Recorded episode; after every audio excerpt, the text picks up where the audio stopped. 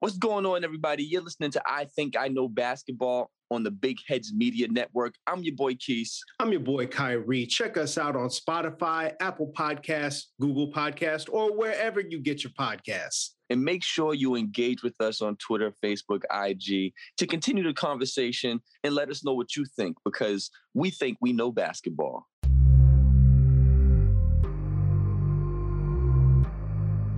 Let's talk about some playoff basketball, man, because this shit is awesome. Oh, my God. We can start with any series, but let's start with the Bucks versus the Nets. I feel like the last time we spoke, you know, we was talking about Giannis not having no... What are the Bucks going to do? You know what I'm saying? Like, this is crazy. And then you have Kyrie get injured. Yeah. He's out. KD, amazing game 6. It's like, everyone thinks the Nets are not going to win without anybody. And then KD pulls it off. Then they go to a game 7. And here we are. Like, look, here's what I'm going to say. I did not, like, before this series started, no, I did not predict this. I feel like I clearly had the Nets coming out of the East. I don't think I had the Bucks winning. I had to look back, but I do remember saying this on the show, that I could see an outside chance of the Bucks being the ones to make it because they weren't the front runners this time. Okay. That they weren't, you know, the ones who were, they were the number 1 seed and they were supposed to like run their way through, you know, through all the way to the finals, and Giannis, you know, didn't get it done. You know what I mean? And those Bucks teams like continue to fail of their promise. And I thought, you know what? I could see it this time that maybe possibly they could pull this off. But no, I did not think that they were going to beat a fully healthy Nets team. And coming into this, it's like, you know, they you know, it looked like they were going to be at least like decently healthy. Right. And then they kept on losing. You know, they lost James Harden, you know, to a hamstring injury. Then they lost Kyrie to the ankle injury. And then James Harden came back playing on one leg. And so we saw the end of the super team that everybody kind of wanted to see. Right. Everybody wanted to see the, you know, the kind of the Nets be upset. But I'm just going to say this first, man. Kevin Durant deserves all the respect for what he did in this series and in this year, coming back from the like probably the worst injury you can have as a basketball player. And he's out here playing 53 minutes, never came off the floor, you know, after recovering from an Achilles injury. Listen. I understand all that, and he deserves all that. But with all that being said, people are still going to not give him his props. And it's crazy to think that, right? And the reason why I say that is because I walked into work today, and you know Nathaniel at the front desk, first question he asked me, Marquise, is Kevin Durant better than LeBron or no? And I was like, what? Like what? Like, you know, I'm thinking he's about to lead with, is Kevin Durant the man or not? You know, but he just straight, is he better than LeBron or no? Because LeBron would have took that team to the championship.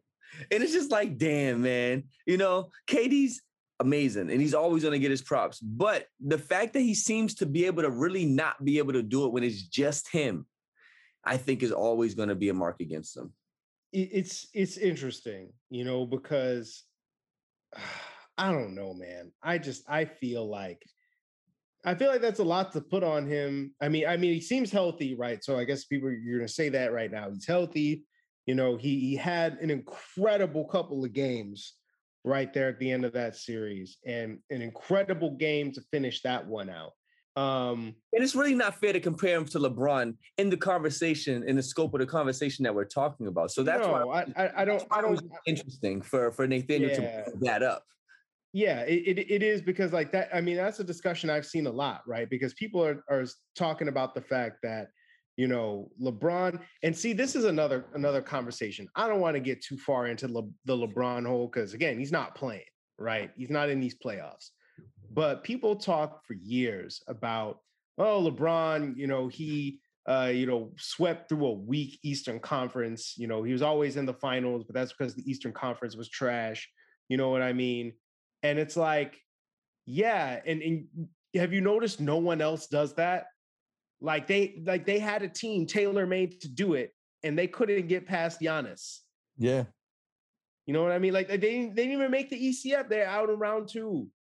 Yeah. You know? I mean, so with that being said, let's talk about the Bucks for a second. What do you think the Bucks did and didn't do to win this series? Like, do you think that they flat out won this series, or was it the fact that the Brooklyn Nets, two of their players got injured, and the Bucks were able to take advantage of that by the hairs on their chinny chin chin? Basically, yeah. I will say this, though. Giannis finally stopped jacking up dumbass three-pointers, and he did something that I feel like could change the trajectory of the rest of this playoffs if he continues to do it. Blake Griffin at a Euro step? Like, Giannis has no moves. See, that's the thing. It's like, oh my God, I've been enjoying it so much. People are just like, dude, Giannis has no bag. He does not have a bag. He does not have a bag at all. Like, he's literally just like, he'd be backing out and just being like, well, I'm just going to drive into you. And Blake Griffin would be like, okay, fine. Giannis is carrying the groceries, individual items in his hands from the store. No bag. I will tell you this, though. He finally started taking those mid-range jumpers that they're begging him to take them. Absolutely. Yeah. Like Blake Griffin was just like, please take all the mid-range jumpers you want. Yeah. And Giannis was like, finally like, okay, fine, I will. And he was hitting them. He was stepping into a nice rhythm mid-range jumper from the elbow and canning them. And it's just like, yes, thank you, God, for doing that. Finally, instead of just being like, I'm either going to shoot a three or I'm going to barrel my way to the rim. Like, no, you're not. Yeah, no, it definitely changes the trajectory of the playoffs if he continues to do that, because it changes the spacing on the floor, and you can see it. You can see how it kind of disrupted, you know, the Brooklyn Nets being able to just, like you said, drop back on him from the three-point line and just kind of crowd the paint. Now he's a little bit closer. You kind of have to put a hand on him, because from where he's standing at, one step, two step from Giannis, he's at the rim. You know what I'm saying? At least from the three-point line, he has to put a move. He has to do a move. You know what I'm saying? And he has none. So, you know, him, no damn move. Yeah. So him stepping in to the mid-range definitely, you know, changes the trajectory of things, one. And if they can continue to get good play from Jrue Holiday, from Khris Middleton, that defense, that PJ Tucker, he deserves some respect for the defense that he was playing on Kevin Durant in those last few games. It sounds like, you know, he had a Gary Payton moment. You know, he probably was going up to the coach like, listen, put me on KD. Let's make this happen. And I mean, I think that's the thing, man. It's like, people were talking about how you're going to have like a former defensive player of the year not be like, I'm checking KD. It's because Giannis has no moves, and that doesn't discriminate with offense or defense. Like, he just can't move laterally. It's crazy. I mean, the most lateral movements this guy has is the Euro step. I'll say this too, is that James Harden has taken a lot of flack for choking, right, in past playoff series. Injured. And, you know, and kind of like not having heart and all that stuff. I'll say this, like, he didn't play his best game at all, but he was out there playing 53 minutes on one leg himself. Yep. And it's like, I feel like, you know what, man, there's got to be some nuance to these conversations, man, because I feel like sometimes it can be like, either you won or you're trash. You know what I mean? And you suck, and now you're just all like ridicule. We're throwing it at you like, James Harden, haha, you lost again in an elimination game. You know, KD lost an elimination game and couldn't get it done, even after he made one of the craziest shots I've ever seen.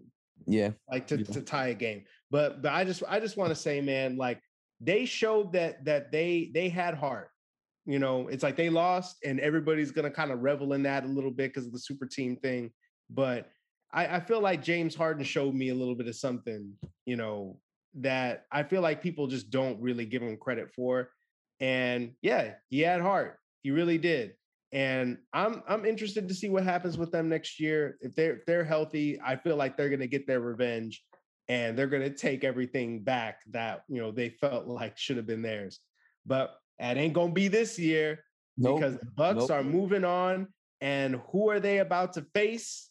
The team that I've been telling you is pretty much a Cinderella story this whole playoffs, the Atlanta Hawks. Nobody want to listen to me, man. I've been telling people, man, the Atlanta Hawks, Ice Trader Gang is just a bad matchup for almost every team in the league, fam. You got to stick this man. And, I mean, when he's not playing well, he understands how to distribute the ball. And it seems like his teammates understand how to rise to the occasion. I mean, what was he in game seven like? 5 for 23, like he was brutal, dude. Like he couldn't make, he couldn't buy a basket.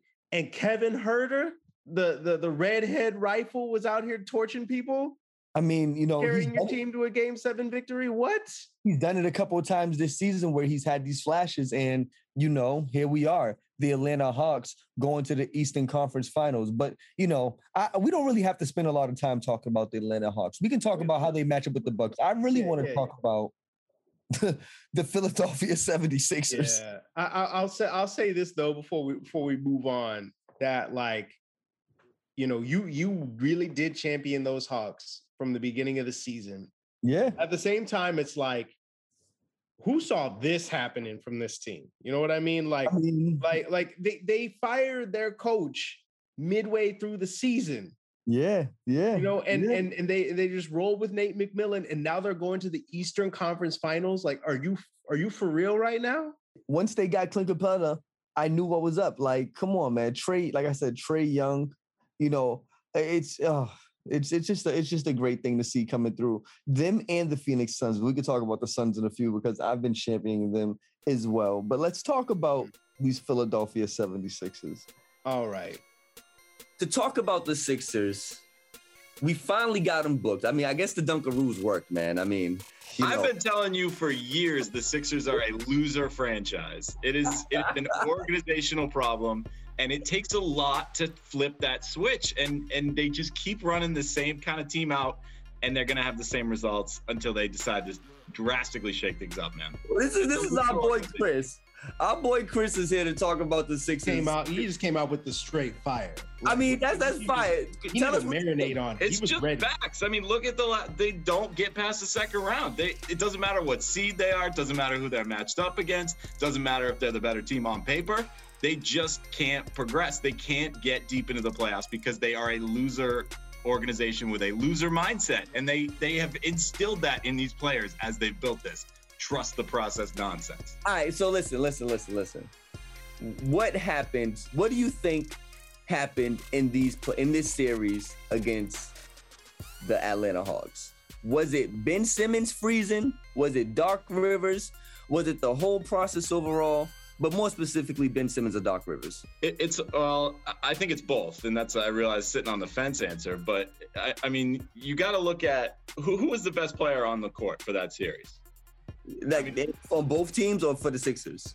For both teams. It was Trae Young. Yeah, without a doubt. And that is a huge problem. He's the only guy out there that looks like he's not phased. Even when he doesn't have a good game, he had a rough game seven, he still looks like he's not phased coming down the stretch. No. If you're the Sixers, who you're going to go through Embiid through the entire fourth quarter? You got Ben Simmons not taking a shot in the last four fourth quarters of that series. Right. That is ridiculous for your supposedly second best player. So what do you think's wrong with Ben Simmons? Well, he can't shoot. He's a professional basketball player that can't shoot. Like, what are we talking about? This guy's a superstar in this league? And we can't say that at this point. He's definitely not a superstar. I'm interested. So here's a question as well. So, I mean, we know what Ben Simmons is more or less at this point, right? Like he's not changing. He has not significantly changed since being in the league. Can a team win with him as their point guard?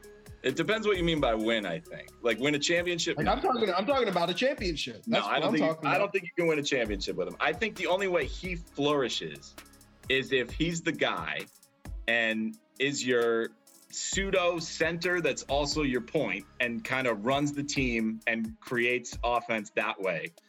I don't think he can be like your number two guy who is supposed to complement Joel Embiid. Like how do those two players fit together? They don't. And Philly put this team together anyway. And through the entire process, everybody's saying, yeah, but these pieces don't really make sense together. And yet they just kept putting this team together anyway. And then you bring in Doc Rivers, who makes zero adjustments throughout the series, just keeps running the same offense. They run 10 to 12 seconds off the shot clock doing these dumb handoff runarounds and then hand it to Embiid and they say, okay, do something now. Like, there's no offense. It's pretty clear to see that Doc Rivers was the issue in LA, because here are the Clippers in the Western Conference Finals. Yeah, this one, that hurts a little bit for me, because when Doc left Boston, man, I thought pretty highly of him, because, I mean, obviously that team did pretty well until really they broke it up. And I thought the Perk trade is what ended kind of the Celtics run there. But, you know, you thought that he basically had a good handle on the guys and could understand what his superstars needed. It's becoming more and more clear, I think, the more we see Doc coach elsewhere. That team was run by KG and Paul. This is something that somebody told me that really blew my mind about this whole Doc Rivers situation, right? Because he's hated Doc Rivers the entire time. He was like, Keese, we won 19 games with Doc Rivers. We was going to $10 games. He's like, don't you remember that shit? And I was like, yo, he's right. That was with Doc Rivers. Like it's like nothing's changed. Like, you know what I'm saying? He just keeps on finding himself in situations where he has super teams and he keeps losing super games. Yeah, I mean, it makes you look back on the Celtics era and say, man, what would they have done if they had a real coach on the bench? Would they have more than one title? Maybe. I don't know. I think the fact that you can see that the series is not going your way and you can't come up with any kind of adjustments, like that's all you need to know right there as far as a coach goes. All right, man, before we wrap it up with you, Chris, quick question. Who do you think's going to win the NBA championship this year? I'm rooting for the Hawks, to be honest, because I love the scrappy mindset. They're hungry. I love it. But I think the Suns are going to win it, actually, is my actual pick. But I will be rooting for the Hawks. I'm not mad at either one of those teams. I picked both of those teams to win a championship. I'll tell you, I have never seen a year of playoffs like this. I mean, in terms of anything can happen, crazy matchups, guys stepping up, guys not stepping up. I mean, it's been absolutely wild and fun to watch. Do you think...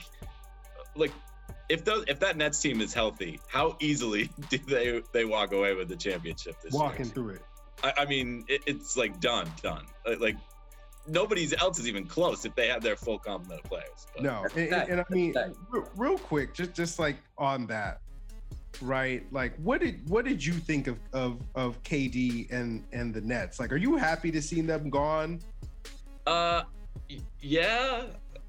Like KD, I've never had a problem with personally. Like I like watching him play. He's fun to watch. Dude can score from anywhere, any style. Like he's just got so many shots in his bag of tricks. But Kyrie for me is one, and not you, Kyrie. I'm sorry for the double name here, but you know what I'm talking about. Mr. Stomp on Lucky is someone who I have never been able to root for. Even when he was on the Celtics, I wanted to embrace that team, but man, he's just so unlikable, I think. Harden is what Harden is. I don't really have a problem with him either. He's made the game a little bit uglier, a little tougher to watch, but he's freaking good. So you kind of have to let him do his thing. But for me, Kyrie is just one of the most unlikable players in the league. Oh man, this is coming from somebody that loved Kyrie. I know, we've had many conversations about this. It is so hard to just like, oh my God. He's a cancer in the locker room though, man. Like regardless of what he can do on the floor, basketball more than any other sport is about chemistry. You gotta have all the guys on the floor working together for a common goal. Otherwise it doesn't work. And I think Kyrie undermines that every step of the way. All right, man. Well, that's our guy, Chris Siderick, man. You know what I'm saying? Radio extraordinaire, producer, all that type of stuff on WBUR's Radio Boston. You know, thanks for checking in. Just call me Dunkaroos, baby. So let's talk about this upcoming Eastern Conference Finals matchup. What do you think? What's your prediction? What do you see? Let us into the mind of Kyrie. Hawks versus the Bucks, Eastern Conference Finals.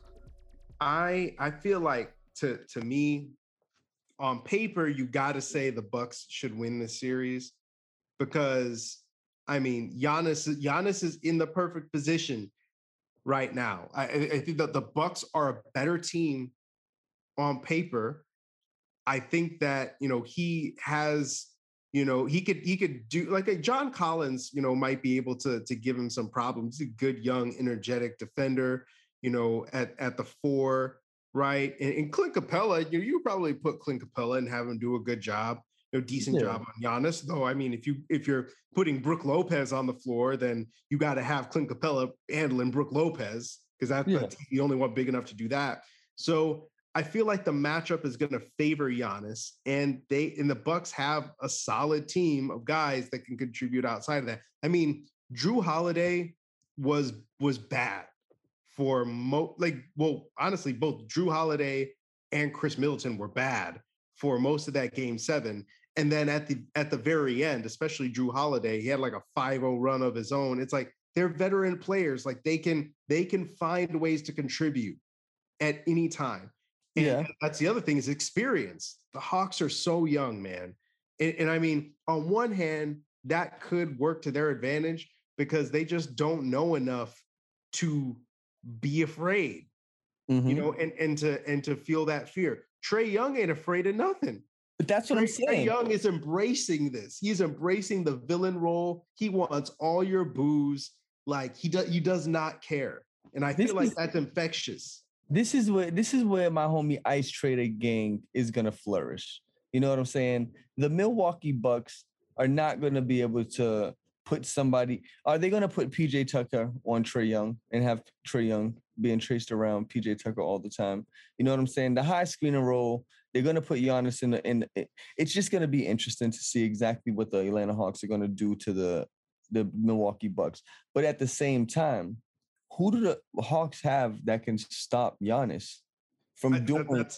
That's what I'm saying. It's like, I don't think they have one player. Like Blake Griffin is not who he used to be, but Blake Griffin was the perfect size in like athleticism to at least get in Giannis's way and slow him down. Just stand right in front of him. Yeah. Hawks don't have that guy. So what you're going to do is basically you're gonna kind of try to wall off the lane, right? So that Giannis is gonna, even if he's got a smaller guy on him, even if you're putting like John Collins in his vicinity, right? You're gonna have Clint Capella walking over and helping and just be like, hey, I'm here, right? Even if you decide you want to try and move in, like I'm gonna come in here and block your shot if you're only focused on me. And so then he's gonna try to make Giannis a facilitator, which Giannis can facilitate. He's not a good passer, but dudes are so wide open because everybody's paying attention to him. This is exactly where PJ Tucker comes in. This is where Brook Lopez comes in. All those guys that's just standing there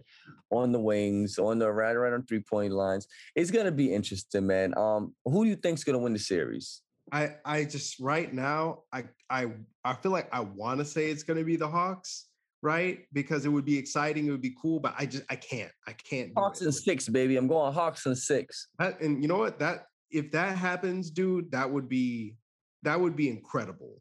That it would be amazing because I feel like they are so young and exciting. And I love the energy that they have. Like, again, I'm telling you, they're not scared of anything. They are happy to walk into any road stadium in the National Basketball Association, take all your boos, not give a damn, and walk off the court with a W. Like that. That's who they are, man. And so I think that I think they're going to be a tough out, but the Bucks should win this series. They have the better team, and if they don't win this series after everything that they have, you know, put together.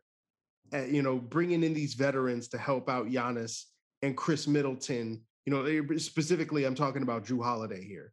Bringing in a guy like that to kind of like create this veteran big three. You still got Brook Lopez. You still have a solid bench unit that can come in and shoot and provide points. If you can't win now, then it's not going to happen. Whoa. Like, there is literally no better time for Giannis to get to the NBA Finals and win potentially than right now. If it doesn't happen this year, it's not happening. Period. Stick a fork in it. And what sucks about that is they're not the only team that's in that position because the Utah Jazz was just in that position. They was in that position, and it was up 25 in a game seven. against the Los Angeles Clippers. That's pretty much exactly what you're saying. You know what I'm saying? They should have won that series, the Utah Jazz. Yeah, mm-hmm. They should have won it. And they again, did. Yeah. And so that's why I can see why you're reluctant to just say that the Bucks should win. Yeah, absolutely. Like, and you can see exactly why I'm saying the Hawks are going to win at 6. Yeah. You know, and that's the thing. I'm not going to sit up here and tell you like, oh yeah, like 1,000%. I'm going to take your bets that the Bucks are going to win because dude, we've seen them blow this series in the past. We saw them blow it a couple of years ago. They were the best team in the East and they got taken out by the Celtics. Mm-hmm. You know, a young Celtics team that, you know, basically just found a way to beat them. You know, and so like, no, I can't do it. And yeah. So I think with the Jazz, they were clearly the best team in the Western Conference in terms of just overall. But I had these conversations with people for a really long time about this, that yes, they were the best team in the conference, but they didn't have enough. Right. Like, and it's wild to say that because, you know, Rudy Gobert and Donovan Mitchell are all-stars, right? But if you're asking me about like Donovan Mitchell, I could say he's a superstar. I think he is. I think that he's been making that leap. I think he actually plays like that. Rudy Gobert, no damn superstar. He's an all-star and, you know, a defensive player of the year who you know, dominates in the regular season because people just basically do whatever, like. They just allow him to do whatever he wants. They keep on running him. They keep running into the lane and being like, please block my shot, Rudy, you know? But then when you get him in a playoff series for 7 games and coaches are like, you know what? You take his ass out to the 3-point line and make him guard you out there. Well, what you going to do? What you going to do? Rudy? You're going to get cooked by Reggie Jackson? Oh, man. All right. So do you think that Donovan Mitchell having a bummed ankle had any real effects on this series? I mean, obviously it affected him. You know what I'm saying? But do you think it had any effect on the outcome of this series? I mean, it's entirely possible that it did, because here's the thing. We've seen Donovan Mitchell just like in one game, he could go off like, wow. I mean, he scored 50 points in a playoff game before. Right? Like he's that kind of dude. So yeah. The fact that he was not 100% and they lost that game, that, you know, they lost that game 7 the way that they did, a healthy Donovan Mitchell maybe doesn't let that happen. Right. So, and I mean, they were winning big at halftime. Like, what are they winning by? Like 20? Yeah. You know, or whatever it was at halftime. 25. 25. And so maybe a healthy Donovan Mitchell, if that game starts getting close, he's just like, no, we're going to shut this down. And I'm just going to drive to the rim a bunch of times and punish you. And I'm going to get to the free throw line, or I'm going to pop a bunch of threes in your face. And they didn't have that. At the same time, I think the bigger issue was, I mean, so obviously his health might have had an impact on it. The bigger problem is that the Jazz got exposed defensively. Yeah. And it was not just on Rudy Gobert. It wasn't. What happened was Rudy Gobert got taken out to the 3-point line, and they made him defend on the perimeter, which is something Draymond, you know, I caught this a couple of weeks ago. And it's something that, you know, like has kind of been sort of an open secret, but Draymond Green did an amazing job on TNT as an analyst, basically showing how bad that makes Utah look when you force Gobert, you know, into a switch situation, and he's out there away from the basket where he's most comfortable. It's not even just that, you know, Rudy Gobert gets blown by now, but now once he gets blown by and you maybe have to help, well, then it's breaking down the entire rest of your defense. Your best player is not there to clean things up at the rim, and none of the other guys are good perimeter defenders. It's crazy. It's crazy. I mean, they're none of the other. I mean, who did Mike Conley? They're getting taken advantage of all over the place. Like Joe Ingles, right? Can't stay in front of anybody. It's crazy. Right? Like, there's not much, like, you know, you're absolutely right. There's not much that the Jazz can do defensively. And Donovan Mitchell can't score enough points. So him being injured or not really wasn't going to factor in to any of that defensive stuff that you just said. So I'll say this. Probably the bigger issue in this series is probably not even Donovan Mitchell's health. It was Mike Conley's. Because Mike Conley plays this series, and I don't think it goes 7 games. Yeah? You think he affects the game that much? Because he's a guy who can, you know, score, and Donovan Mitchell doesn't have to do everything. You're right. You know, so he can. I mean, he was when Donovan Mitchell was hurt, they were over there running like a well-oiled machine, even with him not in the game.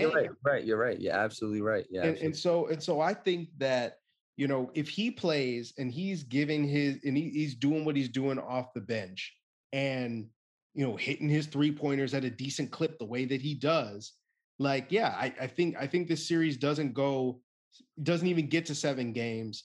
Especially once Kawhi went down. When Kawhi went down, this series should have been a wrap. It should have been a wrap. No, you're right. All right, so with that being said, let's move on to a series where I think an injury actually did factor in, and that's the Phoenix Suns versus the Denver Nuggets, where the Suns in four, you know what I'm saying? Swept the Nuggets, got them up out of there. They had fans beating up fans in the crowd. It's going down in Arizona. But the Denver Nuggets without Jamal Murray really did not stand a chance against this Phoenix Suns team. I mean, Jamal Murray's an elite guard in the league, and you had 2 elite guards in the backcourt with the Phoenix Suns and Chris Paul and Devin Booker, and they just didn't have enough firepower. I mean, Jokic had his hands full down there with DeAndre Ayton. So yeah, and you're even wondering, like, is Chris Paul, like, was he even fully healthy before he got sucked into the COVID protocol? You know what I mean? Because he had that shoulder injury in round 1, and I mean, he definitely, like, he seemed to be better towards the end of that series. You know what I mean? Yeah. But it's also just like, you know, you're wondering to yourself, like, was he fully healthy? But the thing is, man, this Suns team is just like, is oozing swagger.